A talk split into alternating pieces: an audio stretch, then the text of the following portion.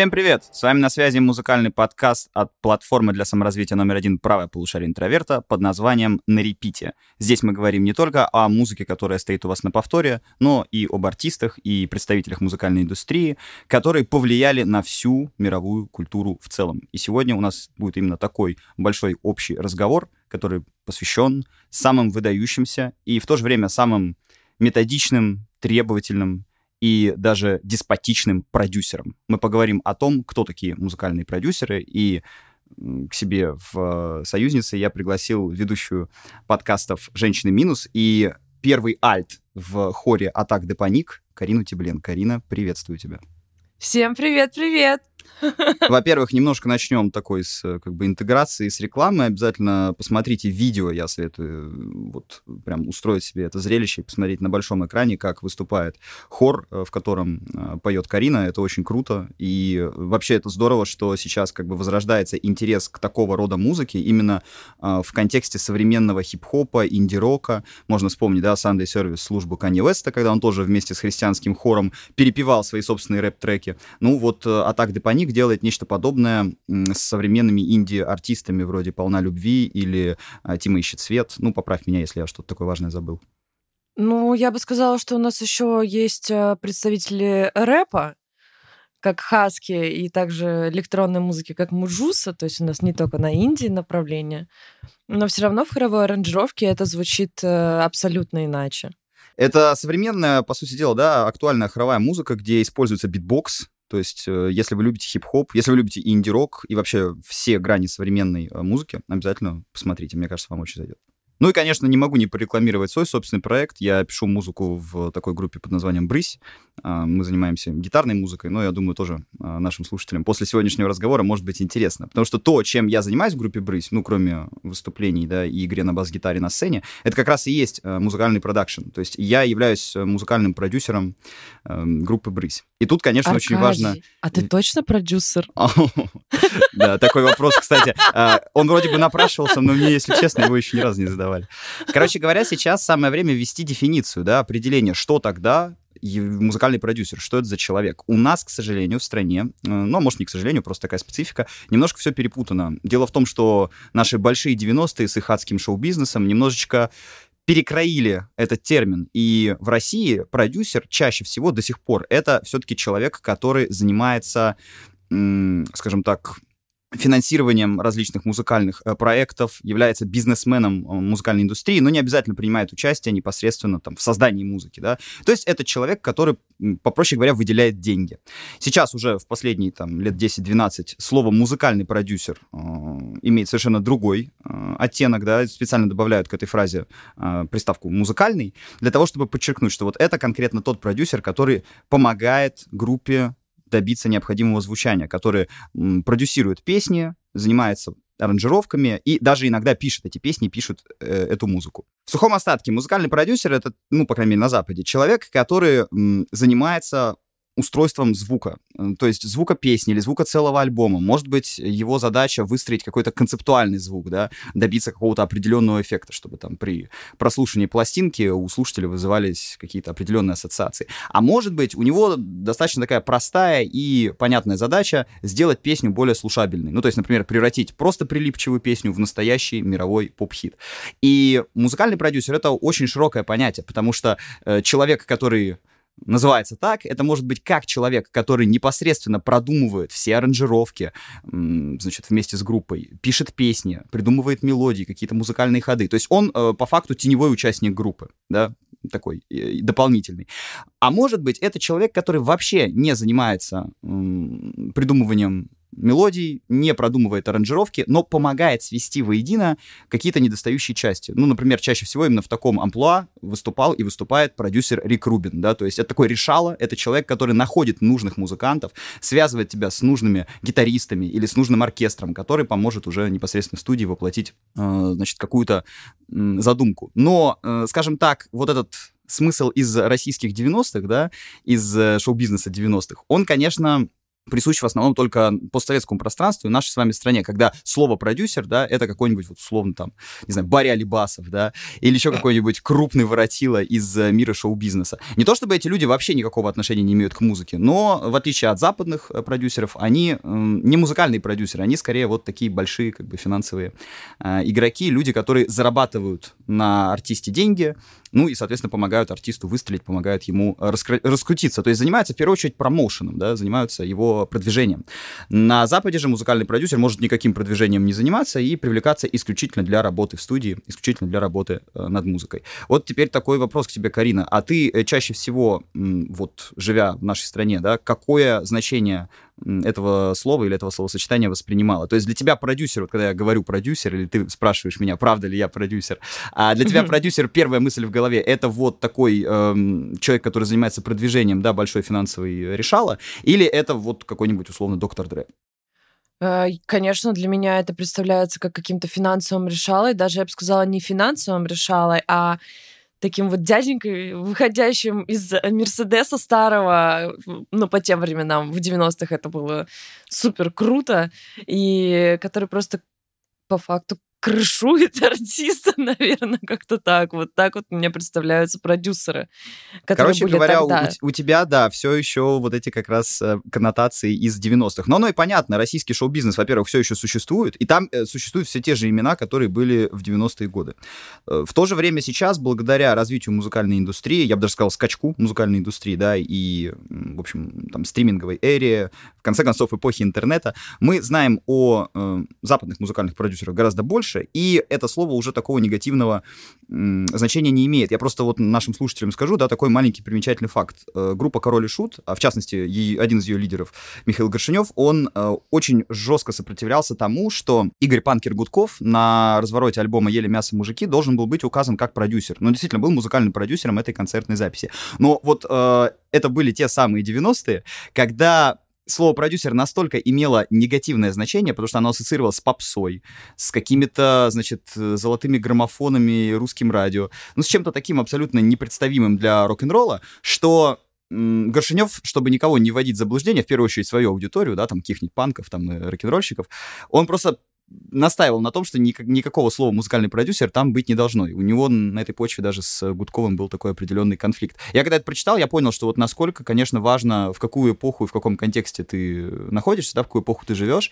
потому что какие-то, казалось бы, безобидные определения, они могут очень серьезный какой-то нанести в твоих глазах удар по репутации. Сейчас, слава богу, таких уже предубеждений нет, и слово продюсер э, все чаще и чаще используется уже в таком однозначно позитивном контексте, да, да еще и в однозначно музыкальном, что если если мы говорим продюсер, ну, например, там, скриптонит продюсирует музыку, да, мы понимаем, что скриптонит э, пишет биты, он занимается аранжировками, он выстраивает блестящий э, звук э, на своих и не только на своих пластинках.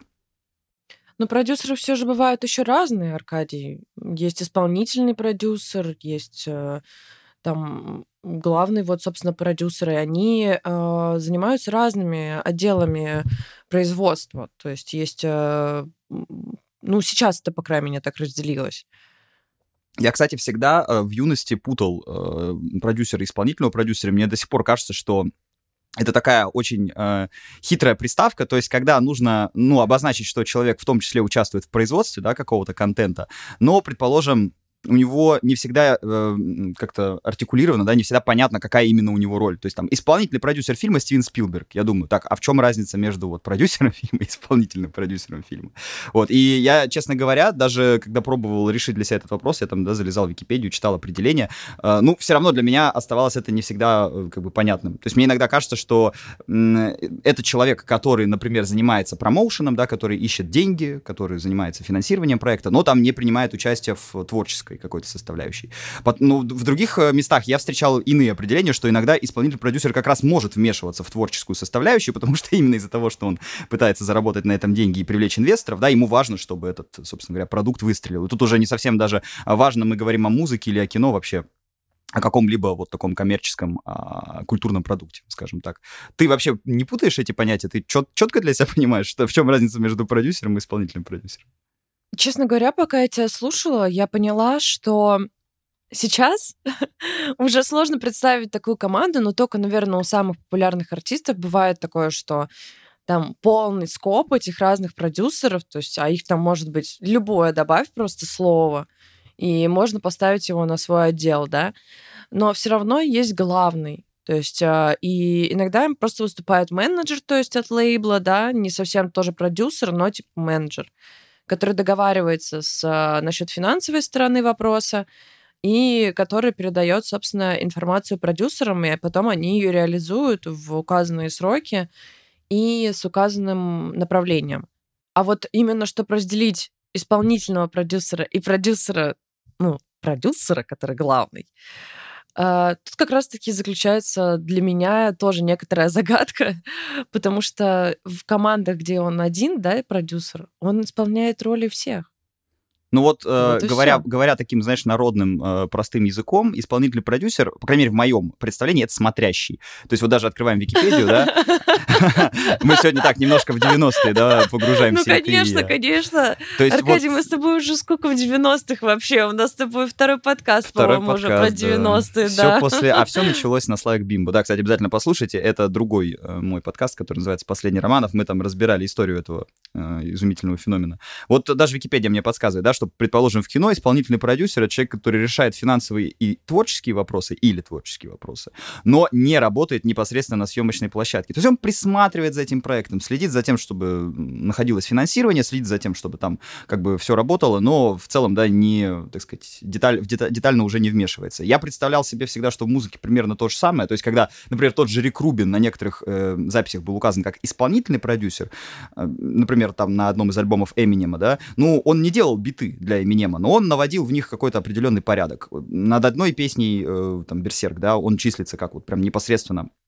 автор музыки, но мы понимаем, что это Рик Рубин, и Рик Рубин — это уже бренд. То есть, понятное дело, да, что э, люди, которые непосредственно участвовали в создании музыки, их там может быть значительно больше, чем один Рик, но э, под именем бренда, под именем человека чаще всего уже целая продюсерская продюсерская команда может выступать. То есть вы сегодня, когда, например, видите прод by Kanye West, там, не знаю, прод by Dre, прод by Rick Rubin, даже если это привязаны к какой-то отдельной конкретной песне, вы имеете в виду, что там уже целая команда на самом деле работает, там может сидеть 10, 15, даже 20 человек работает там над одной и той же песней. Эм, один сделал там барабанную партию, другой прописал гитару, третий сэмплировал какую-то старую песню, а четвертый взял и все это привел в порядок. Но выйдет это все все равно прод by Dre. То есть, возможно, сам доктор Дре там непосредственно даже в создании этой песни не принимал никакого участия. Но я уверен, что в самый последний момент он зашел, послушал, сказал, е, типа, да, все круто. Да, да, конечно, я так не думаю. Я думаю, он такой, ну что, пацаны, там нормально? Они такие, да, да, нормально. Короче, сейчас продюсер — это уже, конечно, настоящий бренд. И особенно, если это продюсер какой-то, да, мастодонт, там, просто глыба э, по типу все тех же упомянутых мною Дре и Рика Рубина. Но когда-то все начиналось не так.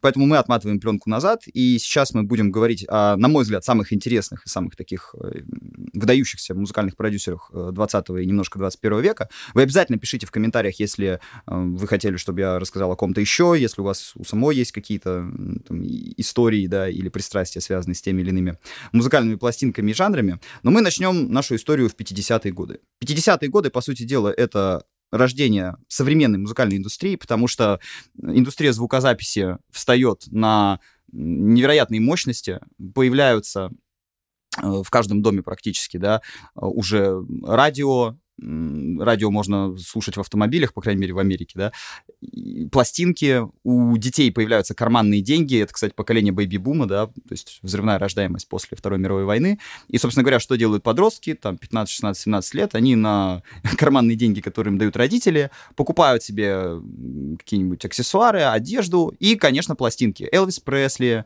э, Чаби Чекер, Чак Берри, Плюс в этот самый момент начинает тесно переплетаться белая и черная музыка, чего раньше не было в Америке. В Америке сегрегация существовала далеко не только в реальной жизни, она существовала еще и в музыкальной жизни, потому что ты приходишь в Новый Орлеан в какой-нибудь э, черный блюзовый клуб, и там играют одну музыку. Но ты приходишь в какой-нибудь, э, значит, заведение, где играют кантри, и там вообще совершенно противоположное, да. До поры до времени эти стили даже сильно между собой не переплетались. Но потом переплетаясь, превратились в рок-н-ролл, который мы помним и любим. И вот как раз в это время, в эпоху грандиозного шествия рок-н-ролла по миру, когда уже взорвал Элвис и вот-вот взорвут Битлз, появляется один из самых выдающихся и моих любимых продюсеров 20 века, э, Фил Спектор. Человек, который вот воплощает в себе все то, чем может быть музыкальный продюсер.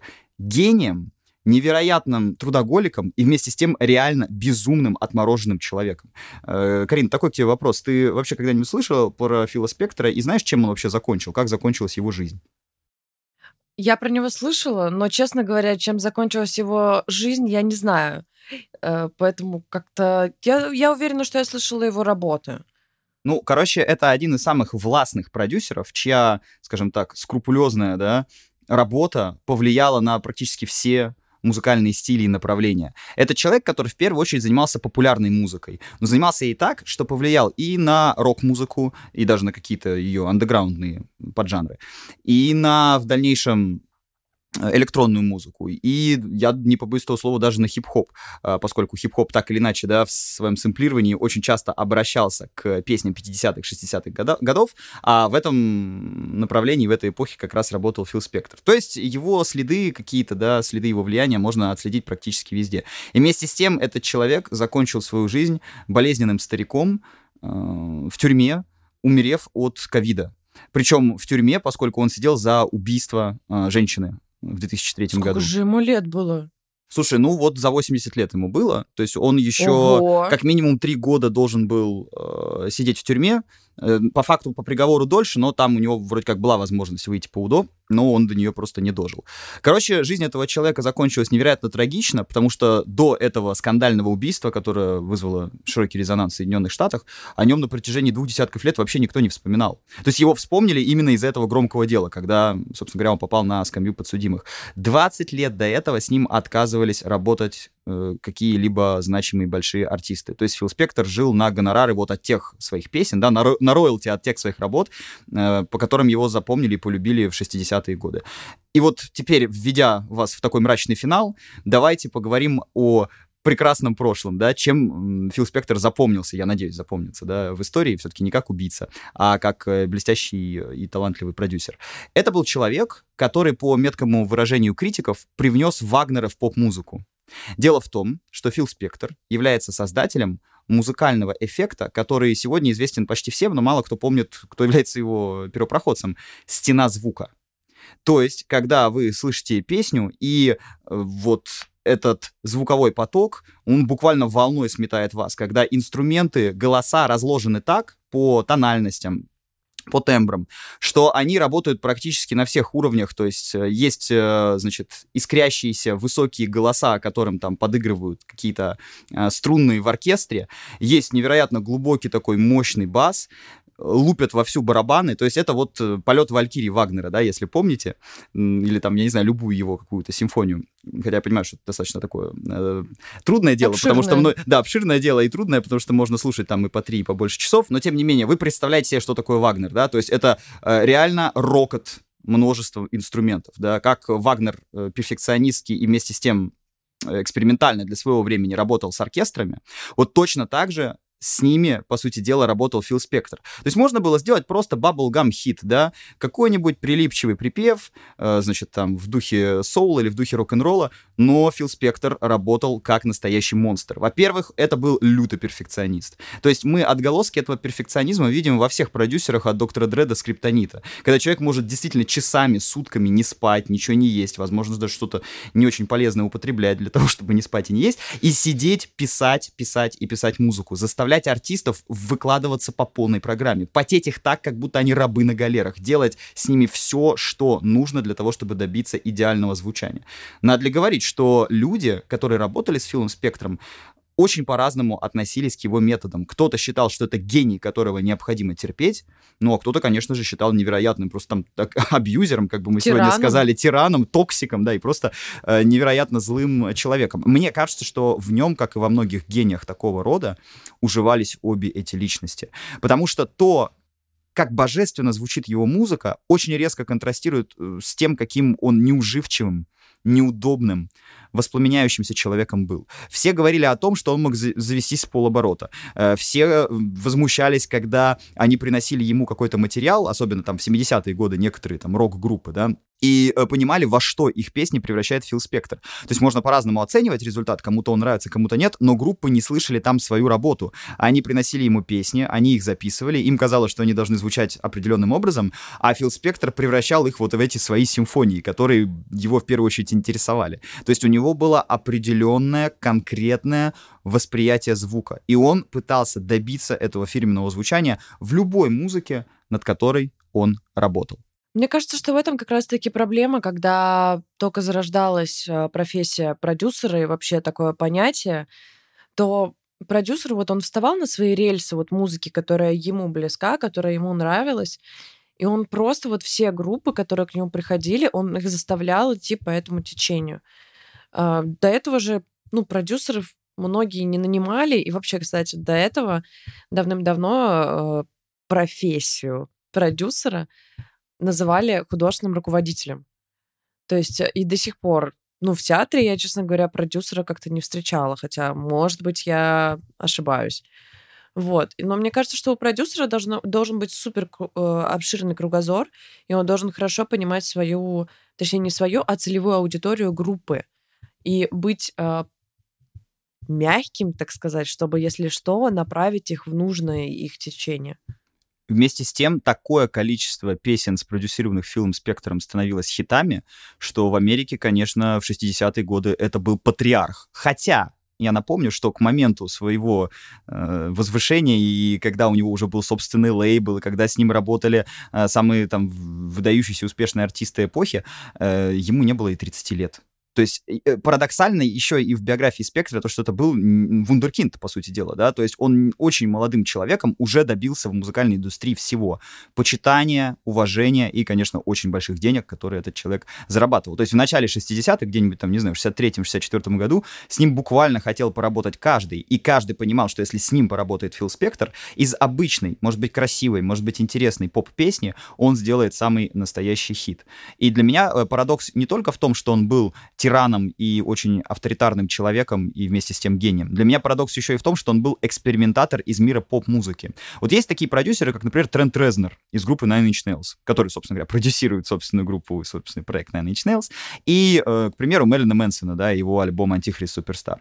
Вот в 90-е годы Трент Резнер — это очень мрачная такая андеграундная фигура, но тоже очень авторитетная и важная. Например, на его авторитет ссылался все тот же доктор Дре, а сейчас э, это один из выдающихся кинокомпозиторов, да, он даже получил Оскар за музыку к фильму «Социальная сеть» вместе с Атикусом Росом. И да, Трент Резнер тоже очень классный продюсер, о котором нельзя было здесь не упомянуть на этом подкасте. Но все-таки Трент Резнер — это человек из андеграунд-культуры, который в конце концов пришел к какому-то коммерческому поп-продукту. Ну, по крайней мере, он работает с этими продуктами в той же степени, что и над своей рок-группой, да. Вот Фил Спектр — это был человек, который сразу пошел заниматься поп-музыкой, но нарушал там все возможные законы, преодолевал барьеры и границы так, что до сих пор э, ты слушаешь эти песни, они поражают тебя своим уровнем мощности и громкости. То есть мы привыкли к тому, что старая музыка, она будет в любом случае проигрывать какой-нибудь современный бас-бустед версии какого-нибудь там рэпа, да, но вот э, включите The Crystals,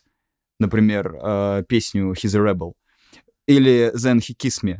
Ну, это действительно, с одной стороны, такой э, рок-н-ролльный, соуловый вайб тех самых ранних 60-х, а с другой стороны, это какой-то реально полет Валькирии, то есть то, как он заставлял эти девчачьи э, бенды из темнокожих девушек потрясающих петь, как он работал над раскладкой голосов. Это потом вдохновило и Beach Boys, а позже и группы, которые занимались уже шугейзом и дримпопом. То есть, э, условно, без э, Фила Спектра и его вот этих девчачьих бендов, которых он продюсировал, да, без The Crystals, без, конечно же, The Ronettes и песни Be My Baby. Я уверен, что Ой, не это такая вообще... Не было бы никакой группы My Bloody Valentine. Ты узнаешь, да? Слышала же эти песни? Конечно, конечно, конечно. Я поэтому слушаю тебя и прям у меня в голове начинают играть фрагменты этих песен. Или, да, отрывки из фильма «Славные парни», где просто нон-стопом да, да, да. играет эта музыка, и у тебя действительно есть ощущение такого абсолютно вагнеровского полета.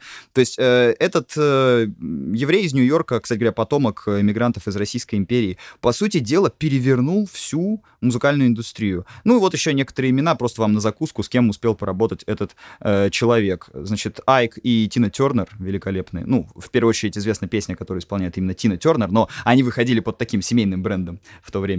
Э, конечно же, Битлз, и их достаточно спорный, но все равно очень известный альбом Let It Be, собственно говоря, выпущенный в 1970 году, как раз накануне э, распада э, группы. И сольные альбомы Джона Леннона и Джорджа Харрисона. Одна из самых великих, не побоюсь этого слова, песен в рок-музыке «My Sweet Lord». Это как раз песня с пластинки Джорджа Харрисона, которая была спродюсирована э, фильмом «Спектром». И мне кажется, вот это духоподъемное настроение, которое есть в тексте Харрисона, да, когда э, Хара Кришна переплетается с «Аллилуйя», потому что Бог един, да, в представлении Харрисона. А, идеально все это подчеркивается, опять же, духоподъемным звуком, который тут обеспечивает э, Фил Спектр. Леонард Коэн и даже панки из группы Рамонс. Короче, поработать с Филом Спектром успели самые разные артисты самых разных жанров и стилей, пока этот человек окончательно не убил свое здоровье бесконечным употреблением веществ, попадал в различные ДТП и, скажем так, терял э, рассудок, терял здоровье, то есть очень много с ним вот таких каких-то кошмарных историй связано, там просто достаточно даже Википедию почитать, чтобы убедиться в этом. И э, в конце концов Слава отказались.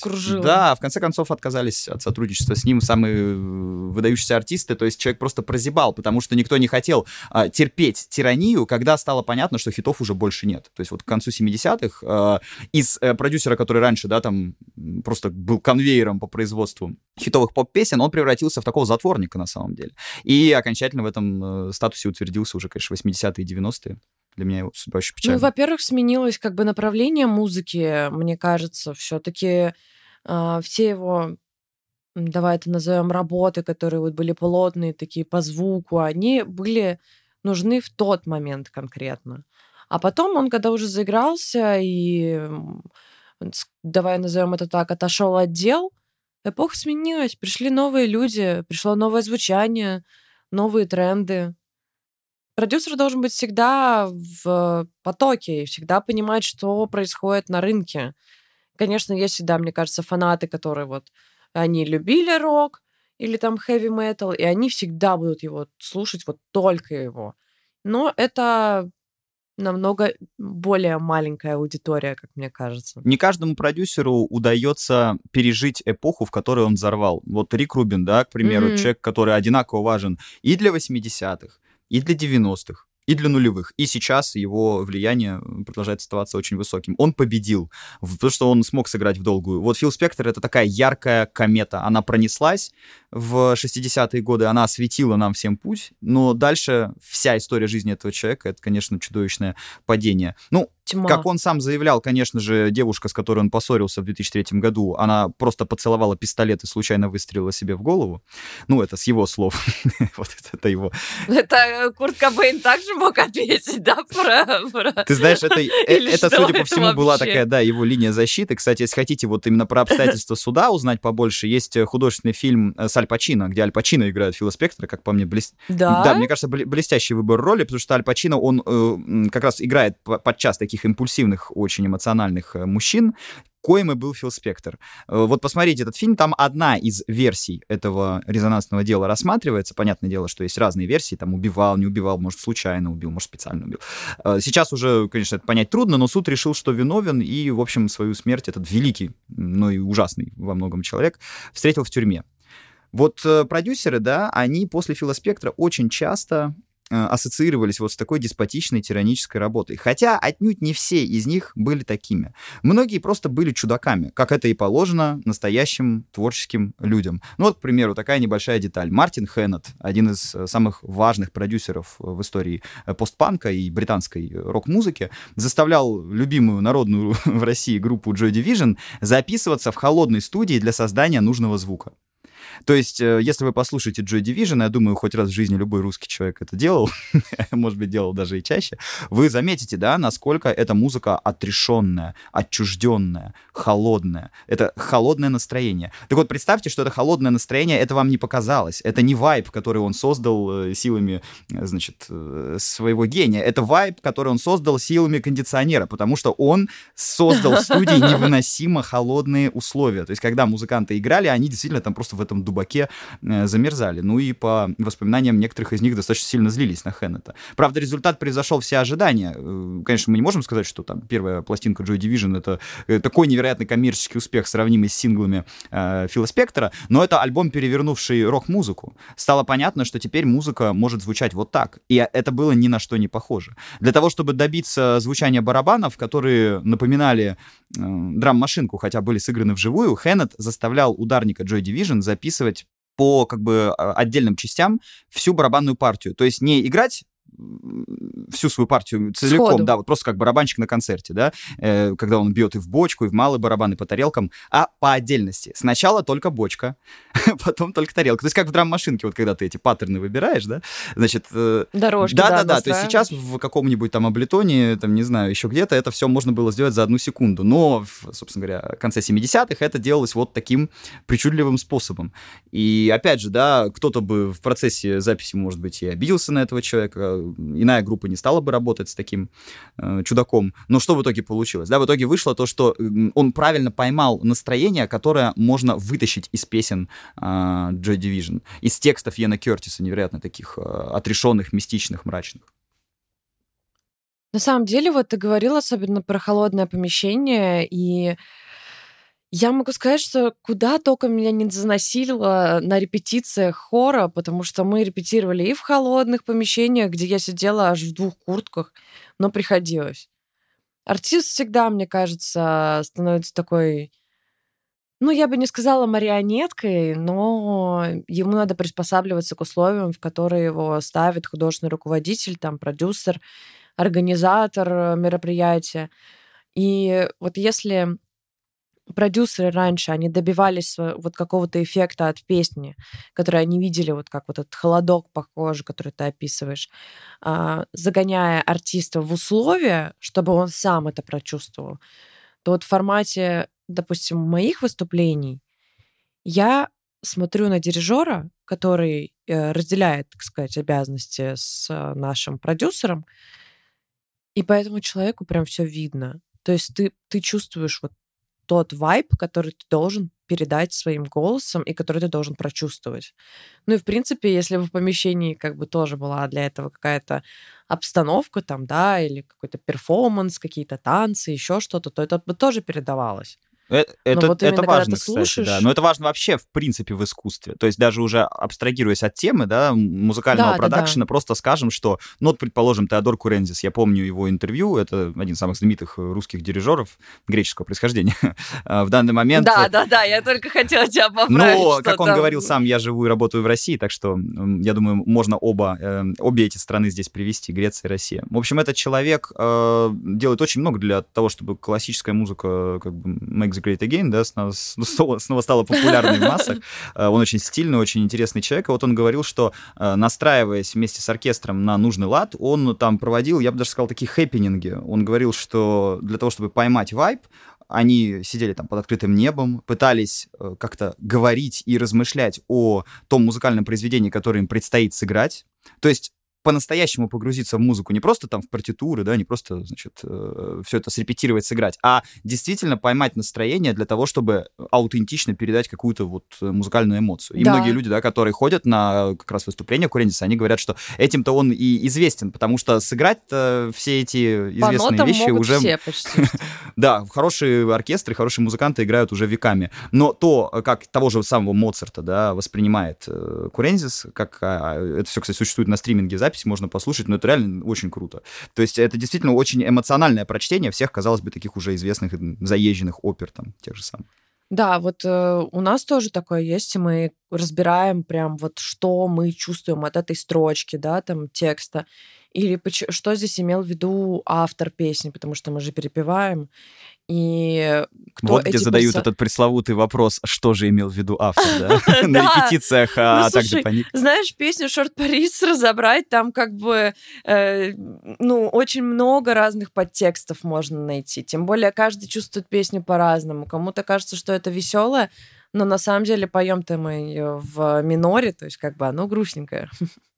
как говорят у нас в стране, без 100 грамм не разберешься. Вот мне кажется, да, песня да, «Шорт Парис» да. это, за исключением самого последнего релиза, где все очень в лоб, кстати. Вот а все остальные тексты, да, там можно действительно сидеть, так сказать, много обсуждать. Именно. Но продюсеры бывают разные, хочешь сказать, черный, белый, красный.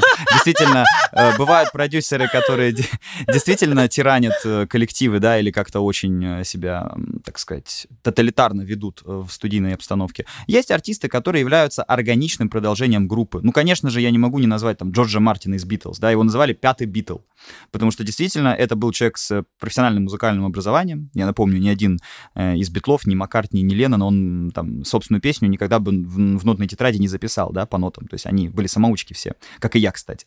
А вот как э, Джош я. Мартин, а вот Джош Мартин, да, дай пять, как говорится. А вот Джош Мартин это был человек, который мог э, и привлекать оркестр к работе, и э, отлично понимал, что не достает песни или наоборот, что из нее стоит убрать. Но э, том, по воспоминаниям Битлов, да, он никогда вот каким-то там запредельным тираном не был. То есть это вот как раз пример наоборот человека, который очень аккуратно, органично, интеллигентно работает с музыкантом. Таким же продюсером является и Брайан Ина, таким же продюсером является Голдрич из э, Radiohead, его тоже называют там тайным членом группы. Вот э, всегда есть вот эта приставка тайный, да, или дополнительный, или там еще какой-то по счету. Потому что подчеркивается, что он как бы часть группы, это не какой-то э, злой отец с ремнем, который пришел и сказал, так, а ну-ка всем плакать, а ну-ка всем страдать, потому что это грустная песня, и вы должны выдавить из себя вот просто там максимальные какие-то эмоции. Слезы. Да? Вспоминайте свою рыбку в аквариуме когда вы пришли, а ее нету. Да нет, он принесет аквариум, достанет туда рыбку и скажет, давай убей ее, покажи мне все свое, вытащи из себя зверя, покажи мне, на что ты способен. Жесть. Ну вот реально, нет, я когда читаю истории вот о том же Филе Спектре, я понимаю, конечно, насколько очень часто вот это видение, да, оно граничит с действительно таким абьюзом на самом деле. Потому что вспоминаем тех же режиссеров, да, кинорежиссеров, там, какого-нибудь Тарковского, ну, многих других. Действительно, это вот были люди, которые могли настаивать, да, на своем видении до конца и порой идти, ну, как бы вот на пролом когда этого требовала По головам ситуация. даже, я бы сказала. Вот даже вот так вот уже Стэнли по Кубрик, Тарковский, Алексей Герман. В общем, да, конечно, тут множество можно имен вспомнить, и это все будет весьма справедливо. Однако есть э, и еще один тип музыкальных продюсеров. Вот мы э, назвали несколько таких э, чудаковатых деспотов. или тиранических, да, деспотов. Есть, конечно, музыкальные продюсеры очень мягкие, интеллигентные, спокойные, но есть музыкальные продюсеры, которые в общем-то, не всегда принимают участие в создании музыки. Ну, к примеру, там, Джордж Мартин, да, он был звукорежиссер, то есть, кроме того, что он помогал битлам с аранжировками, это был еще человек, который вот сводил песню, что называется, да, брос, веди трек, зацени демку. Ну, а... это не совсем, это саунд-продюсер.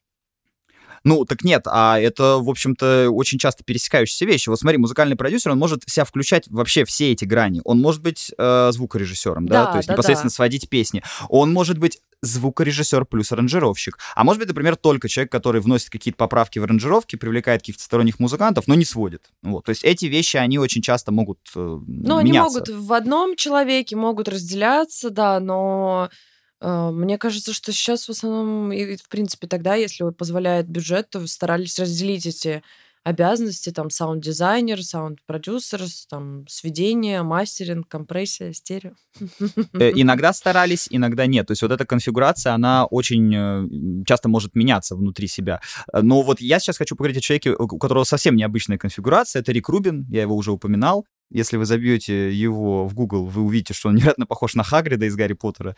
Просто такой здоровый, бородатый мужик с очень специфической такой э, внешностью, с стилем одежды. И вместе с тем, э, мозг которого является настоящим генератором популярной музыки, популярных песен. Работая при этом с непопулярными, не всегда такими мейнстримными жанрами, которые становились мейнстримными благодаря нему. Альтернативный рок, альтернативный металл, 80-й хип-хоп. Ну, я думаю, нет у человека ни в России, ни в мире, который не слышал хотя бы одну песню продюсером, который был Рик Рубин.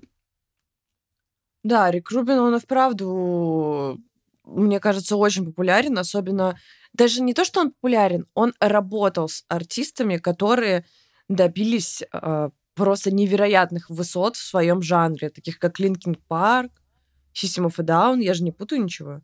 Да, да, вот-вот. Это как раз и есть пример того, как музыка, которая по жанру являлась совершенно не поп-продуктом, становилась настолько известной, что, ну, не было человека в нулевые, который эти группы-то не слушал. Конечно, я, конечно. Я тоже слушал. Red Hot Chili Peppers. Вот с Red Hot Chili Peppers вообще, наверное, самая выдающаяся история, потому что группа-то была интересной и до столкновения с Риком Рубином. То есть есть даже такие поклонники, и их немало, кто считает, что вот настоящие Red Hot Chili Peppers, они на самом деле в середине 90-х-то закончились. И то, что было дальше, а дальше их тоже продюсировал Рубин, да, например, там на Californication, это уже такая попса. Вот э, когда они играли такой более тяжелый фанк-металл, чуть с менее очевидными, запоминающимися там красивыми гармониями, они были, ну, такие чуть более, что ли, трушные. Рик Рубин успел поработать с ними во всех ипостасях, потому что он спродюсировал и весьма попсовый, если так рассуждать, альбом э, Californication, и в то же время общепринятый шедевр э, фанк-металла альбом э, Blood Sugar Sex Magic, который, собственно, и вывел Red Hot Chili Peppers в топы. Как это удалось Рику Рубину, это вот моя любимая история. Есть продюсеры, которые заставляют вас выкладываться по полной, до седьмого пота, просто чтобы вы там вот как белки в колесе, какие-то подопытные крысы, буквально иногда делали все, что он вам говорит. Есть музыкальные продюсеры, которые невероятные перфекционисты.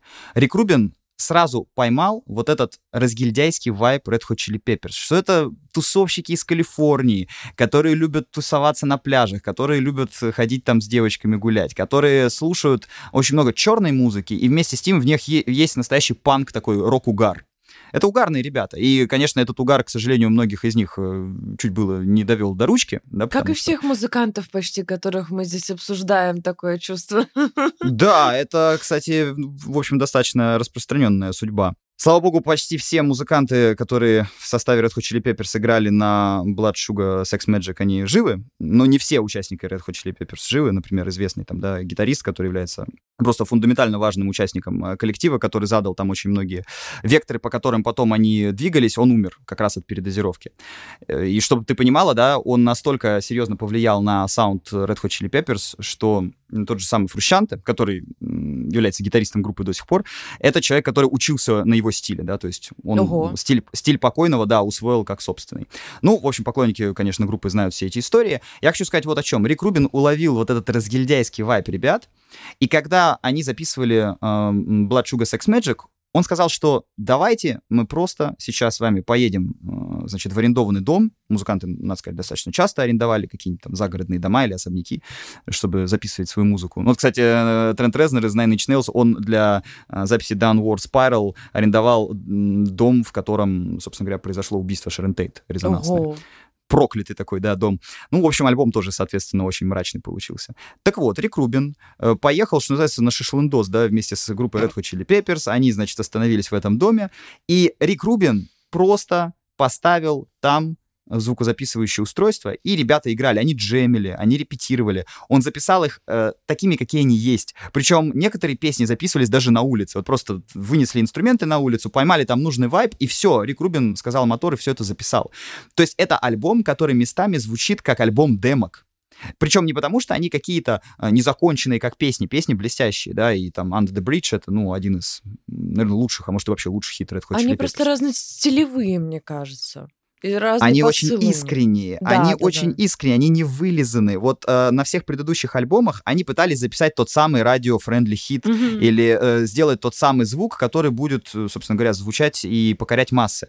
И в итоге получалось, что их живые выступления в несколько раз интереснее и сильнее, э, чем студийная запись. Многие люди, которые ходили на концерты Red Hot Chili Peppers 80-е, говорили, что это настоящий рок-н-ролл, но они не записали ни одной нормальной пластинки, да, вот пластинки, где эта энергия, этот драйв э, смогли бы поместить поместиться.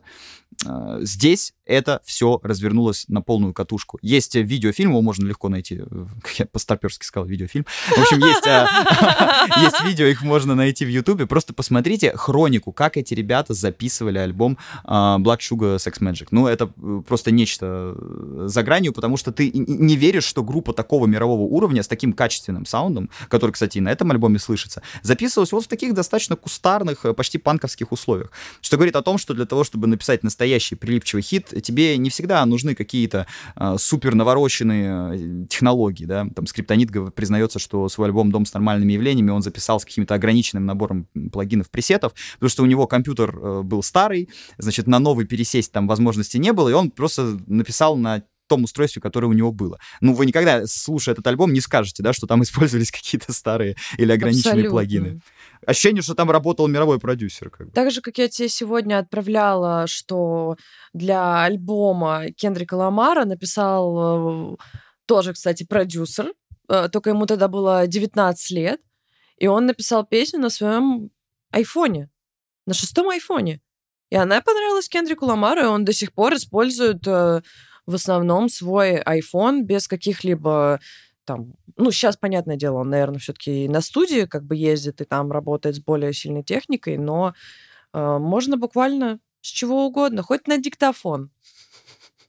Это говорит о том, что э, настоящая музыка, э, как говорили наши рэперы, правильная рэпчина, которая по-любому будет качать, да, настоящая музыка, она всегда на самом деле найдет путь к слушателю, и э, порой для того, чтобы этот путь был проложен, протоптан, не обязательно нужны какие-то там огромные вложения, иногда нужно просто очистить ее от всего лишнего. Трик Рубин — это именно такой кризисный менеджер, можно даже сказать психолог. Он очень тонко и остро чувствует, что артисту необходимо именно в этот момент, и делает все, да, создает необходимые условия для того, чтобы артист выложился по максимуму. Еще один пример. Легенда кантри Джонни Кэша.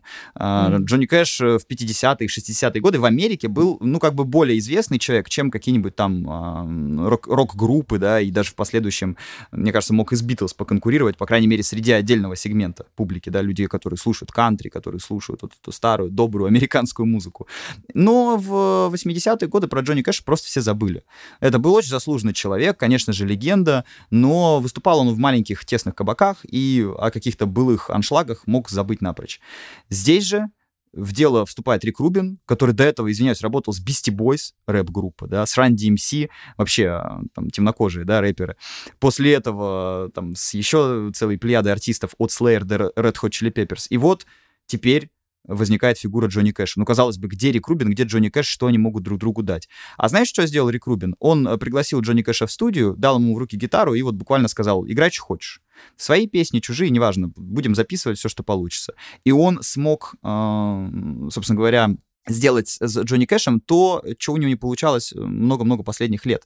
Он смог найти ту необходимую интонацию, ту искренность, которой э, не доставала всем его последним записям, и очистить его от всего лишнего. То есть это такие, по факту, unplugged альбомы. Просто сидит старичок с гитарой, играет. Ну, эти песни вообще-то сейчас по прослушиванию, мне, мне кажется, одни из самых известных у Джонни Кэша. Его знаменитая песня Hurt, ну, точнее, кавер mm-hmm. на все тех же uh, Nine Inch Nails. Но это тот случай, когда кавер известнее оригинала. Вы наверняка, слыша ее, думали, что это и есть песня Джонни Кэша. Но он уже записал ее, в общем-то, будучи достаточно таким пожилым э, человеком в статусе ветерана, и тем не менее взорвал там чарты, и это песня была очень популярна и известна. Вот мне кажется, что это правильный подход. Что вот вылепливать из артиста то, что тебе надо, это неправильно, и это может привести к плохому концу, а вот именно чувствовать его, понять его, дать ему раскрыться, дать ему все инструменты для этого, это, это ценно. А знаешь, почему ты так говоришь, Карина? Я думаю, ты просто переносишь себя на место артистов и думаешь, так, а вот с кем бы я больше хотела работать? С безумным Филом Спектром, который, который однажды на сессию с Джоном Ленноном принес пистолет, и он даже выстрелил случайно. Ну, понимаете, да? Степень, ага. как бы, э, ага. степь, степень безумия, которая там происходила. Э, это, что называется, трек-пушка, трек-бомба. Вот, э, просто принес ствол. Разорвал! Да, принес ствол сразу на запись. А, и, э, с другой стороны, Карина представляет, так, а если все-таки Рик Рубин знаете, что делает Рик Рубин на студии? Вот там куча видео есть, опять же, он а, э, просто спит. То есть он иногда приходит там, значит, чекать, как группа записывается, как она играет, и там полно, значит, кадров, где он просто лежит на диване и дремлет. Да, хороший. Все абсолютно такой дзен-буддийский, на самом деле, подход. Очень спокойный, очень ненапряжный, на расслабоне, на чили. Да, и вот мы с тобой вспомнили по-настоящему великого артиста, а всех этих ваших конечно. Джонов, Джонов Леннонов, да, и Пол Маккартни. Короче говоря, Рик Рубин успеет поработать еще с очень многими музыкантами. Он определит звучание и хип-хопа, и металла. Собственно говоря, будет одним из сооснователей лейбла Def Jam Records, который в 80-е, и в 90-е нулевые годы был определяюще важным для развития хип-хоп музыки. И вместе с тем это человек, который непосредственно в создании музыки, там, в аранжировках, да, в сэмплировании, в придумывании мелодий э, вообще не принимал никакого участия, по большей части. То есть это был кризисный менеджер, это был психолог, и это был э, такой, э, знаешь, решала, который мог привлечь необходимых музыкантов, аранжировщиков, там, сопродюсеров, да. То есть он знал, какие части нужно добавить для того, чтобы пазл сложился, но непосредственно вот прям музыкантом, который сидит и там, значит, что-то прописывает или указывает музыкантам, как лучше сделать, чтобы это э, сыграть, он не был. По крайней мере, он не обладал просто необходимыми музыкальными навыками для этого. То есть это в первую очередь был э, продюсер в значении решала. То есть это был человек, который урегулировал кризисные э, вопросы и решал проблемки. Тоже неплохо. Очень даже отлично. То есть в каком-то смысле он был ближе вот к нашему э, русскому менеджеру. продюсеру А, из и к 90 менеджеру, из да, и к 90-х, продюсеру да, только, 90-х. только не настолько, наверное, у него была, да, злачная э, репутация. Да Ну, ладно а- тебе, не у всех она была злачная. Ну, Мне слушай, я вот воспринимаю, наверное, этот русский шоу-бизнес 90-х примерно так же, как вот Миша Горшинев с «Короля Шута». Мне так почему-то кажется.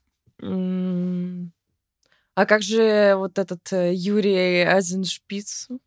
Как? Слушай, ну вот Айзен Шпис это как раз фигура прям непосредственно коммерса. Вот он у меня как раз никакого особого восторга не вызывает. Есть же еще всякие там конспирологические теории, которых я наслушался, переехав в Петербург, что Айзен Шпис подстроил убийство Виктора Цоя Чего? Я вообще не слышала такого.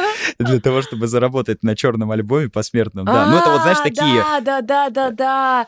Он же выпустил его прямо перед тем, как э, там была антимонополия на выпуск э, пластинок, и он выпустил этот альбом, а потом буквально там через год э, Цой погиб.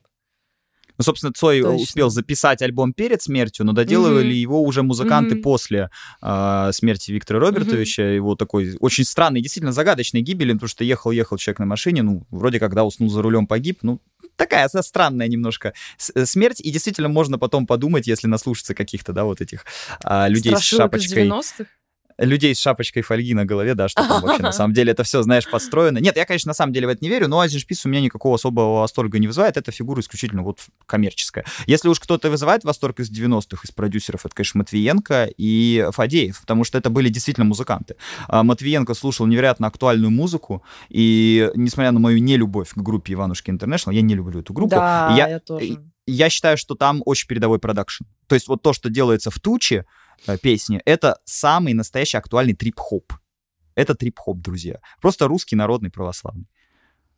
Русский народный православный. Да, если же мы говорим о Фадееве, то там, кстати, э, тоже русский народный, но уже без какого-то ироничного прочтения трип-хоп, потому что, да, то, что делала Линда на альбоме «Ворона», то, как там человек работает с саунд-дизайном, ну, это что-то вот между Брайаном Ино, Питером Гэбриэлом и Massive Attack. Серьезно. Вот если не верите, мне прямо сейчас добавьте себе там, да, на стримингах, где вы слушаете музыку. Я послушаю Альбом «Ворона». обязательно потом. Ну, это очень... Для 90-х годов, для середины 90-х, когда эта пластинка вышла и Линда выстрелила, это было супер качественно. А потом, конечно, Фадеев себя немножко в моих глазах запятнал. Там шоколадный, э, мармеладный Катя Лель. Кстати, с- к- насчет Кати Лель. Она работала в том числе и с Айзеншпицем, и Линда в том числе, и Билан. Так что он, а, так же, как и Фадеев, можно сказать, приложил руку к восхождению нашей русской эстрады. Ну, значит, даже косвенно повлиял на наш с тобой подкаст про Славик Бимба. Чего уж тут- Конечно, чего уж тут конечно. мелочиться.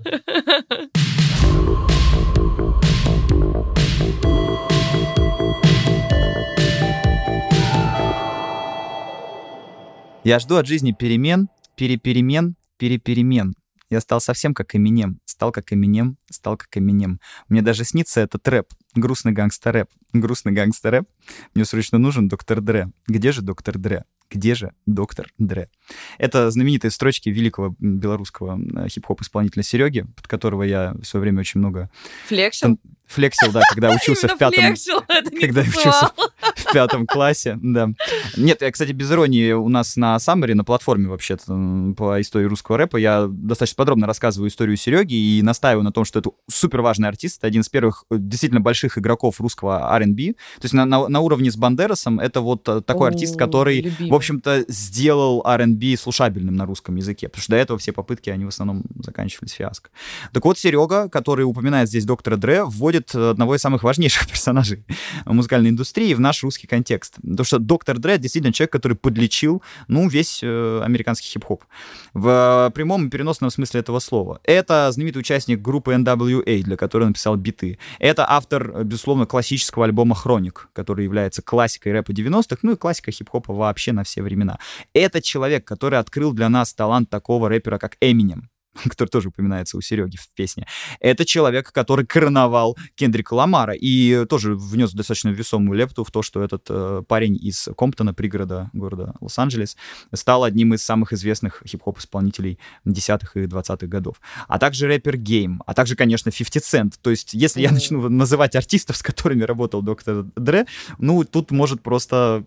Можно обойтись будет без комментариев, да, потому что вы понимаете, насколько это серьезные величины, насколько это грандиозная личность. У меня, кстати, такой к тебе вопрос, Карин. Вот, ну, понятно, что доктор Дре известный продюсер, да, он э, много с кем и фитовал, и э, помогал людям записать свою музыку, да, доработать ее как-то. А вот самого доктора Дре как рэпера ты вообще воспринимаешь? Ты, может быть, слушал какие-то его песни, альбомы, или для тебя это человек скорее вот как бы в графе продюсер числится? Нет, я бы сказала, что, конечно, я слышала его как бы альбомы, его песни, но в моем понимании он больше как продюсер. То есть я больше кайфую от произведений, которые он продюсировал, чем от его. Простите все фанаты Доктора Дре, если они слушают, но э, все-таки Эминем навсегда в моем сердечке, и, э, и, и там не осталось места для Доктора Дре.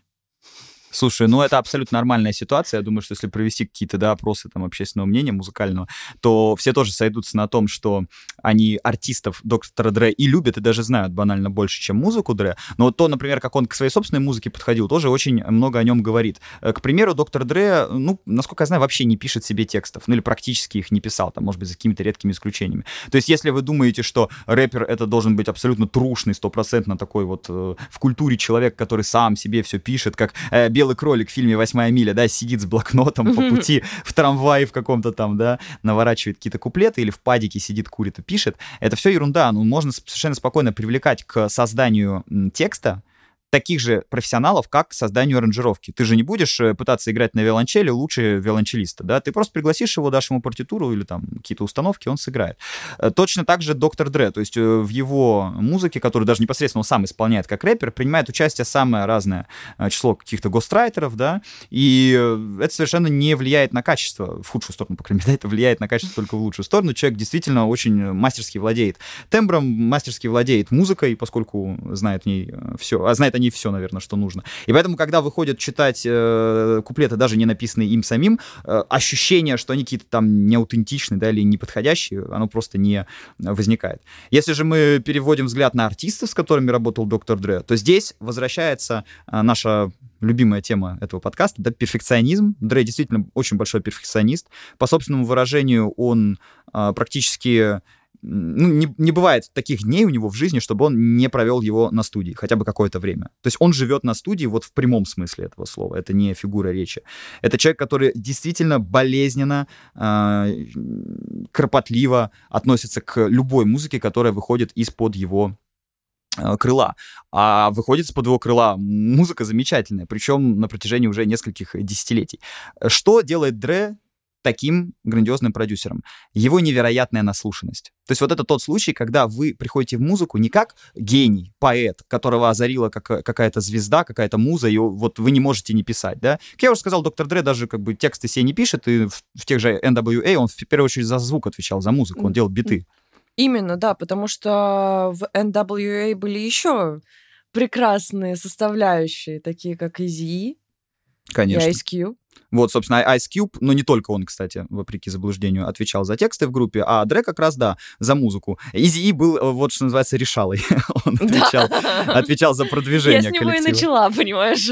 да, ну, кстати, не, не иронично, Изи, даже несмотря на свои, ну, вроде как бы скромные там э, и вокальные навыки, да, и достаточно такой специфически противный немножко голос, он не иронично многими считается одним из самых великих рэперов, именно из-за того, что у него вот есть этот attitude, собственно, который-то и является частью NWA, да, да, потому что напомню, что NWA — это, ну, переведем а, так благородно и благозвучно, темнокожие с мнением, да, темнокожие с э, позицией. Вот позиция, attitude у Изи, конечно, была, даже если он не писал себе тексты. Ну, его биография, она максимально аутентичная, в отличие там от прилежного школьника Ice Cube, да, и прилежного мальчика-музыканта, диджея доктора Дре. Изи был действительно вот хаслер, такой э, уличный пацан. Ну, э, это, об этом, обо всем, кстати, есть замечательный фильм «Голос улиц» э, Straight Outta Compton 2015 года. Ну, Мне, кстати, он не посмотреть. понравился. Вот то, что, что... Не понравился? А что тебе там не понравилось? Я не знаю, я его смотрела как-то давно, когда он только вышел, и мне показалось, что в нем не было ничего абсолютно неожиданного. Ну, то есть, в принципе, таких фильмов много. В, контексте фильмов про рэперов и про музыкантов фильм про 50 Цента мне понравился даже сильнее. Слушай, ну вот это первое мнение, которое я такое негативное услышал об этом фильме. В основном все, с кем общался, хвалили даже те, кто рэп-то, собственно, не слушает. Да, многие узнали как раз, ну или там вспомнили про историю группы NWA, как раз посмотрев эту картину. Ну, на суд нашим, так сказать, слушателям оставляем это все. Может быть, в комментариях кто-то поддержит тебя. Меня. Не, наоборот, поддержите, поддержите Карину, напишите, да, что вы тоже ненавидите этот фильм. Вот. И что дети рэперов, которые играют своих родителей, а это именно так в фильме происходит, они не похожи на своих родителей. Актер подобран плохо. Ну ладно. Э, короче, возвращаясь к доктору Дре. Доктор Дре — это вот человек, который пришел в музыку как фанат, как гик, как слушатель. Не как э, поэт, озаренный каким-то чувством, а скорее как э, человек, который послушал тысячу пластинок и понял, что хочет записать тысячу первую. Он разбирался в фанкаделик парламента во всех оттенках соула, оттенках соула и фанка. Он разбирался в музыке Мотаун, которая, кстати, из Детройта гремела в 60-е годы, да, один из главных лейблов лейблов черной музыки. Это был человек, который не просто хорошо чувствовал, что нужно песне, что нужно треку, вот в таком в художественном смысле, да, он чувствовал, что нужно слушателям. Я вот читал э, книгу по истории как раз группы NWA, и там есть такая очень интересная и показательная картина. Э, значит, рассказывается история, что доктор Дре в конце 80-х, в начале 90-х постоянно устраивал вот такие прослушивания в машине. Он э, сажал какого-нибудь своего товарища или друга, и они ездили кататься по ночному LA, и он там включал, ну, что называется, треки, да, демки. Зацени, бро, мою демку. Он включает эту песню, они ее прослушивают, прыгают, катаются. И после этого он задает ему такой вопрос. Как ты думаешь, белым подросткам понравится? Интересно. То есть этот человек сразу понимал, какая настоящая целевая аудитория у гангста-рэпа. Ну, не настоящим же бандитам из черных кварталов рассказывать про нелегкую жизнь. Они и так про все это знают 10 раз как бы лучше, чем там любой участник группы NWA. Эта музыка должна лежать на прилавках в пригородах. Белые подростки должны покупать это и слушать, как же там на самом деле живет гетто. То есть, если вы думаете... окунуться туда, да? Вот конечно, вот, э, конечно. Угу, угу. То есть, если вы думаете, что гангста-рэп — это музыка, э, которая взлетела благодаря тому, что ее там э, слушают абсолютно все афроамериканцы, афроамериканцы. Это не совсем правда. Конечно, ее слушают афроамериканцы, но афроамериканцев э, далеко не большинство, на самом деле, в Соединенных Штатах Америки. Большинство, вот так, чтобы ты был действительно по-настоящему продаваемым, коммерчески успешным артистом, это, собственно говоря, белые, да. Уже, конечно, далеко не васпы, но все равно белые. По крайней мере, по такой категории, да, они проходят, собственно, в этой американской системе расовой. И, собственно, для того, чтобы белая публика тебя слушала, видела, покупала, ты должен быть на MTV. Но как быть на MTV с такими текстами, как у NWA, или с такой музыкой, как у NWA? NWA. Ну, какая-нибудь Уитни Хьюстон — это окей. Она поет песни, которые могла бы петь и белая девушка, по крайней мере, на первых альбомах. Но NWA — это абсолютно такая гетто-музыка, саундтрек гетто. И, собственно говоря, NWA во многом взлетели и взорвали Америку благодаря промоушену, благодаря тому, что эта музыка в первую очередь стала популярна в, среди белых подростков, и работники лейбла, которые распространяли альбом Straight Outta Compton, группы NWA, они специально приходили как мерчи, как мерчендайзеры, да, в э, магазины и следили за тем, чтобы там она была на видном месте, чтобы про нее не забывали. То есть они вот всячески пытались э, подчеркивать то, что это запретный плод, но он сладок и продается в каждом магазине, только выйдите из дома и сходите купите. Понятное дело, что по радио песни вроде «Fuck the police» нельзя было себе представить. Я уже не говорю о том, что полиция срывала некоторые концерты группе, потому что она ненавидела эту группу за такие откровенные тексты. Ну тогда, мне кажется, вообще было очень много разных групп, которые сомнительно так э, развивались и сомнительные тексты писали, что на West Coast, что на East Coast. Ну, сейчас это, конечно, уже все, знаешь, воспринимается как такая непреложная истина и классика. Ну, то есть в том плане, что сейчас мало кто а, поднимет руку или там какое-то слово а, вставит против а, NWA. Но если бы только на карьере NWA заканчивалась карьера Дре, мы бы его здесь не обсуждали. Да, безусловно, там интересные биты, но они во многом уже устарели по сегодняшним меркам. По-настоящему, как музыкальный продюсер, Дре развернулся уже в 90-е. И, э, конечно, вот даже один тот трек, который они сделали с Тупаком, их совместный фит, да, э, про Калифорнию песенка, но она перевернула хип-хоп э, историю. Это один из самых выдающихся треков, самых выдающихся песен в истории жанра. То, что потом в конце 90-х, в начале нулевых э, Дре сделал с Эминемом, это тоже богоподобно, потому что он сразу уловил вайб этого артиста, он понял, что Эминем читает быстро, а значит, ему нужны быстрые биты, да, если ты помнишь любой, любой трек Эминема Конечно, конца 90-х, вообще... начала нулевых, ты помнишь, как не, неестественно быстро, да, неестественно быстро звучит не только его читка, да, действительно, которая такая скорострельная, э, неестественно быстро звучат биты, особенно если сравнивать с каким-нибудь олдскульным рэпчиком из 90-х, да? То есть э, да, рэперы да. читали под более вязкие и медленные биты. Как, э, как эти Naughty by Nature. То есть у э, Дре, понимаешь, OPP. сразу был взгляд и понимание того, что да-да, это офигенная, кстати, песня, но даже да, она еще да. в более-менее быстром темпе. Я вот говорю там, например, про таких рэперов, как Нас, да, Насир Джонс. О, это да, конечно. Соуловые, джазовые сэмплы, атмосфера старой Черной Америки. Вместе с тем такая вязкая, нью-йоркская, дождливая атмосфера. По вайбу, да, ты слушаешь эту музыку, она такая человая даже немножко. Угу. Эминем это не человый артист, Эминем это вот просто такой как бы э, зайчик из... Дюрасел. Вот, зайчик из Дюрасел, да, ты, кстати, опять предвосхитила мою мысль. Э, Конечно, Аркадий, мы с тобой тут уже связки, знаешь. Сков, скованы, да, одной мыслительной да. цепью. Короче, Дре — это был человек, который, так же, как и Рубин, отлично чувствовал э, потаенный потенциал артиста и заставлял артиста, помогал, может быть, там, этому артисту, да, этот потаенный потенциал из себя извлечь. Но и еще Дре — это перфекционист, потому что Дре, э, например, не просто сэмплирует какие-то отрывки, да, из старых соуловых и джазовых композиций. Он э, берет настоящих музыкантов, гитариста, басиста, ударника, виолончелиста, если надо, там, клавишника, и они переигрывают сэмпл. То есть не просто а, подрезают его и выкупают на него права, да, ну, для того, чтобы никто на них в суд не подал за плагиат, там, за использование, значит, чужой музыки. Он берет, выкупает эти права, да, но он не вырезает фрагмент старой песни, как это делают почти все. Он берет и вместе с живыми музыкантами или даже с живым оркестром переигрывает это. То есть, так если это самое вы... лучшее. Это живое звучание, новое, с характером каждого нового артиста. Наверное, да. Только знаешь, Карин, я не знаю ни одного продюсера, кто так же делает. Или, по крайней мере, кто делал так до Дре. То есть, если ну, ты ладно, будешь слушать гейма... я тоже не знаю. Если ты будешь слушать гейма, если ты будешь слушать 50 Цента, ощущение, что это, ну вот, Ханс Зиммер в рэпе. То есть это очень эпичная музыка, которая звучит помпезно.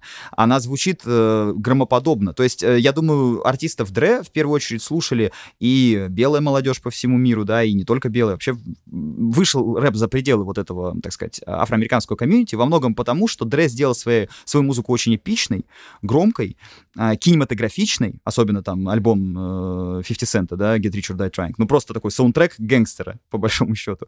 И э, приложил к этому максимально своего музыкального таланта, то есть привлекая настоящих музыкантов, которые переигрывали какие-то музыкальные фразы, а не просто там вырезая их со старых пластинок, привлекая каких-то дополнительных там аранжировщиков, да. Ну вот, например, вспомните песню Steel J, да, ну это, наверное, одна из самых узнаваемых мелодий вообще в истории хип-хопа.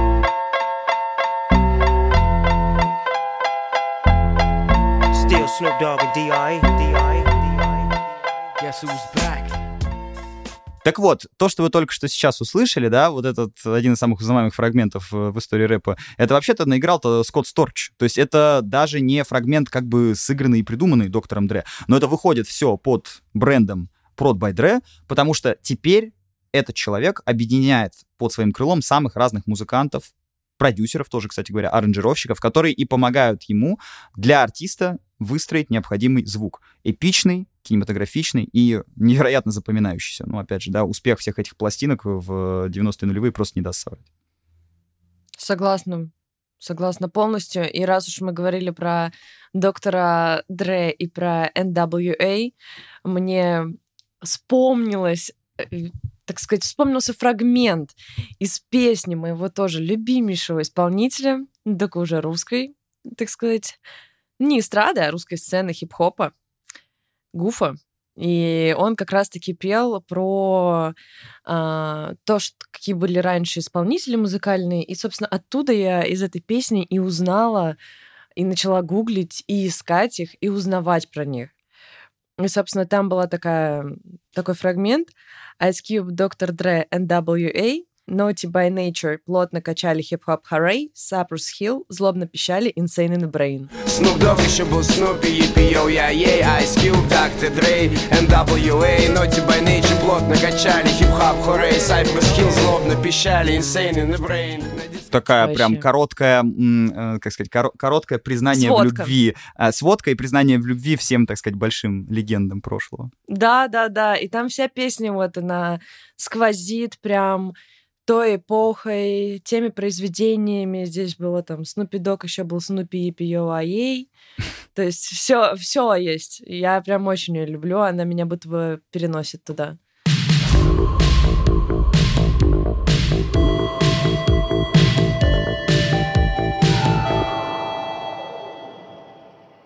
Ну и тогда, я думаю, вот уже подкрадываясь к современности, нельзя не упомянуть, э, так сказать, классика, который классиком стал при жизни, но до сих пор э, потрясает нас э, всевозможными скандалами и инфоповодами. Это, конечно, Канни Уэст. У нас, кстати, про него есть подкаст, вы на репите ищите, обязательно послушайте. Я там подробнейшую биографию его рассказываю.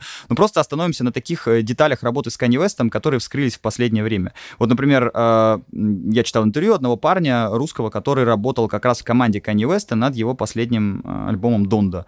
Презентация презентация которого и промоушен которого стал куда более грандиозным, чем сам альбом. То есть альбом как бы прошел относительно ну, спокойно. Тихо. Ну, типа, да, как бы ничего там такого сверхвыдающегося не было, то есть далеко не лучший, даже не средний альбом, Канье скорее слабый. Но вместе с тем, да, как он устроил все эти шоу, когда он там, значит, в маске э, качался в, э, значит, этом, в подсобке, потом как он э, сжигал собственный дом, как он там, значит, привлекал к промо-акциям каких-то заканцеленных артистов, типа Мэрилина mm-hmm. Мэнсона, да. Ну, то есть, э, скажем так, все в поддержку Донды, оно выглядело куда эпичнее, героичнее и, я бы сказал, легендарнее, чем, собственно, та музыка, которая была. Но это не делает Канье Веста менее легендарным продюсером. Это человек, благодаря которому Джей Зи зазвучал э, как один из самых э, стильных и крутых рэперов э, нулевых годов, поскольку продакшн ему делал именно Канье. Канье Уэст — это человек, который сделал себе невероятные просто биты, да, невероятную классную музыку для своих там первых альбомов, которые тоже все сегодня являются классикой хип-хопа.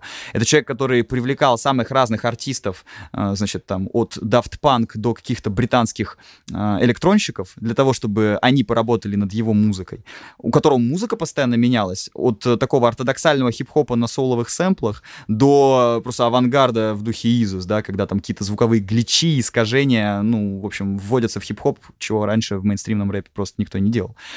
И сейчас вот этот парень, он рассказывает историю э, записи Донды, э, ну, вообще производства этого альбома, да, и подготовки к его выступлениям э, в его честь. Значит, он рассказывает такую историю, что Канье может в определенный момент просто прислать тебе там сообщение, значит, в IMS, да, без каких-либо пояснений и инструкций, там, самокат Просто вот одно слово, самокат.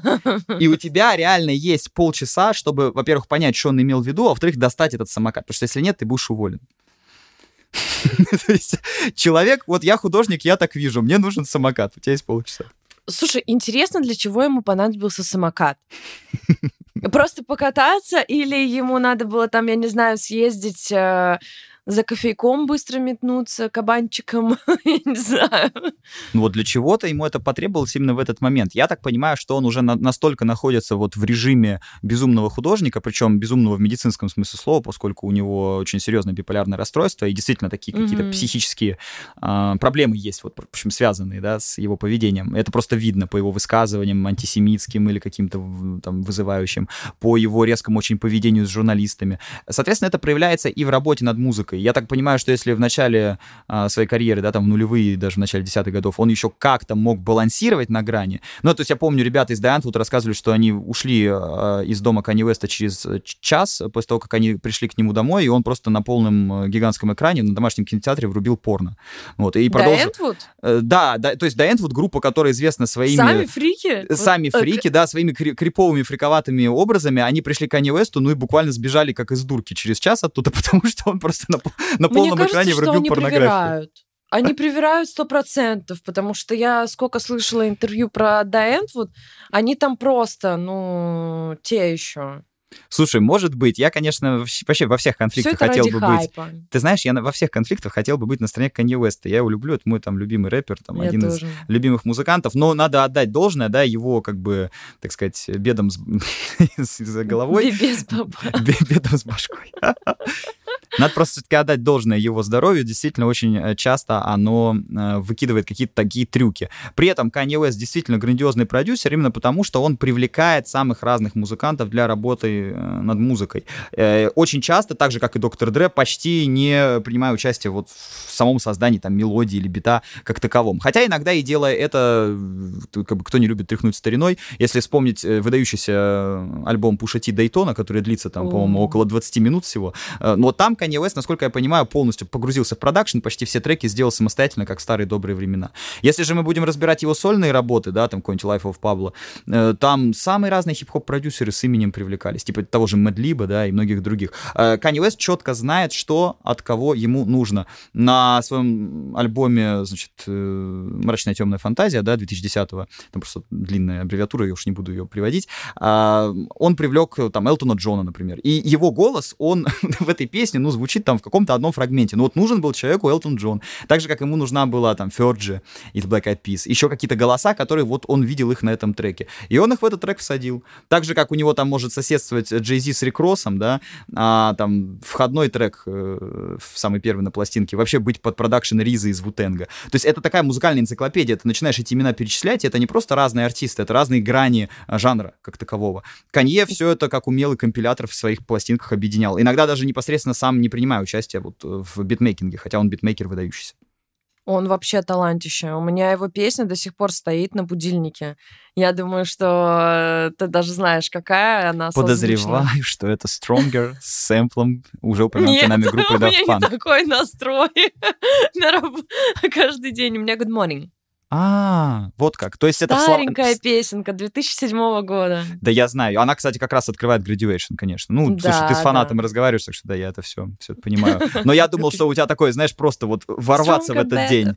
Сразу, да, ворваться. Будь моей, э, будь моей черной Кейт Мосс этой ночью, а ты утром просыпаешься, да? Вот, и подрываешься. Good morning.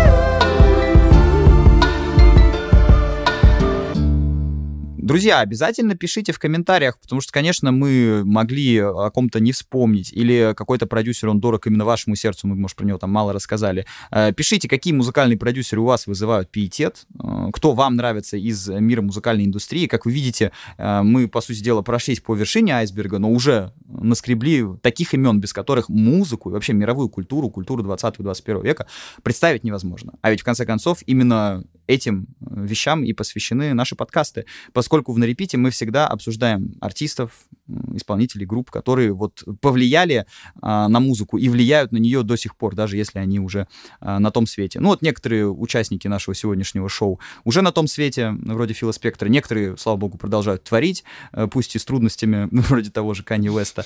Я надеюсь, что э, будет появляться еще больше музыкальных продюсеров, которые не просто занимаются аранжировками, саунд-дизайном, да, или там звукорежиссурой песни, а которые действительно при- привносят свое видение. Я постарался не только вам рассказать о добрых и злых продюсерах, об авторитарных и демократичных. Я пытался рассказать о том, э, как продюсеры, используя какие-то определенные техники, определенные э, возможности музыкальные, да, продюсерские, э, привносят свой взгляд что вот их отпечаток, он чувствуется в песне, хотя, казалось бы, подписан совершенно другой артист. Вроде бы The Crystals, вроде бы The Ronettes, а на самом деле-то мы знаем, что вместе с этими потрясающими черными девушками рядом где-то незримо витает дух Фила Спектора. Дух, который, безусловно, пугал их, я думаю, в тот момент, когда он еще был телесен и присутствовал на студии.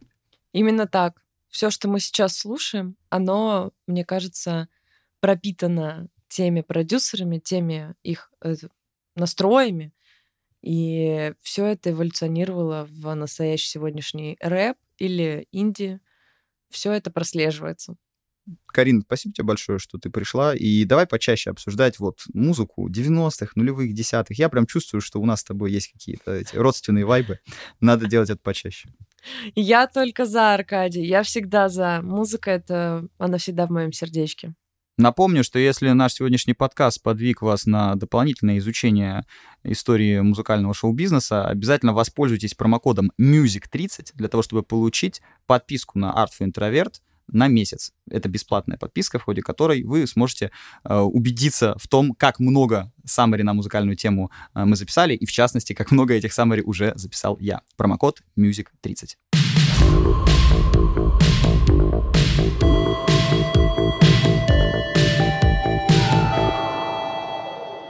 Ну а если музыка навсегда в вашем сердце, друзья, ставьте нам э, пятерки на всех возможных площадках, пишите в комментариях, везде, где можно писать в комментариях, покажите этот подкаст вашему соседу, другу, брату, маме, папе, собачке, и обязательно подписывайтесь на нас во всех соцсетях. Слушайте мои музыкальные саммари на платформе Art for Introvert, и, конечно, слушайте подкасты на репите, которых уже записано достаточно прилично. Всем пока. Пока-пока. Thank you. thank you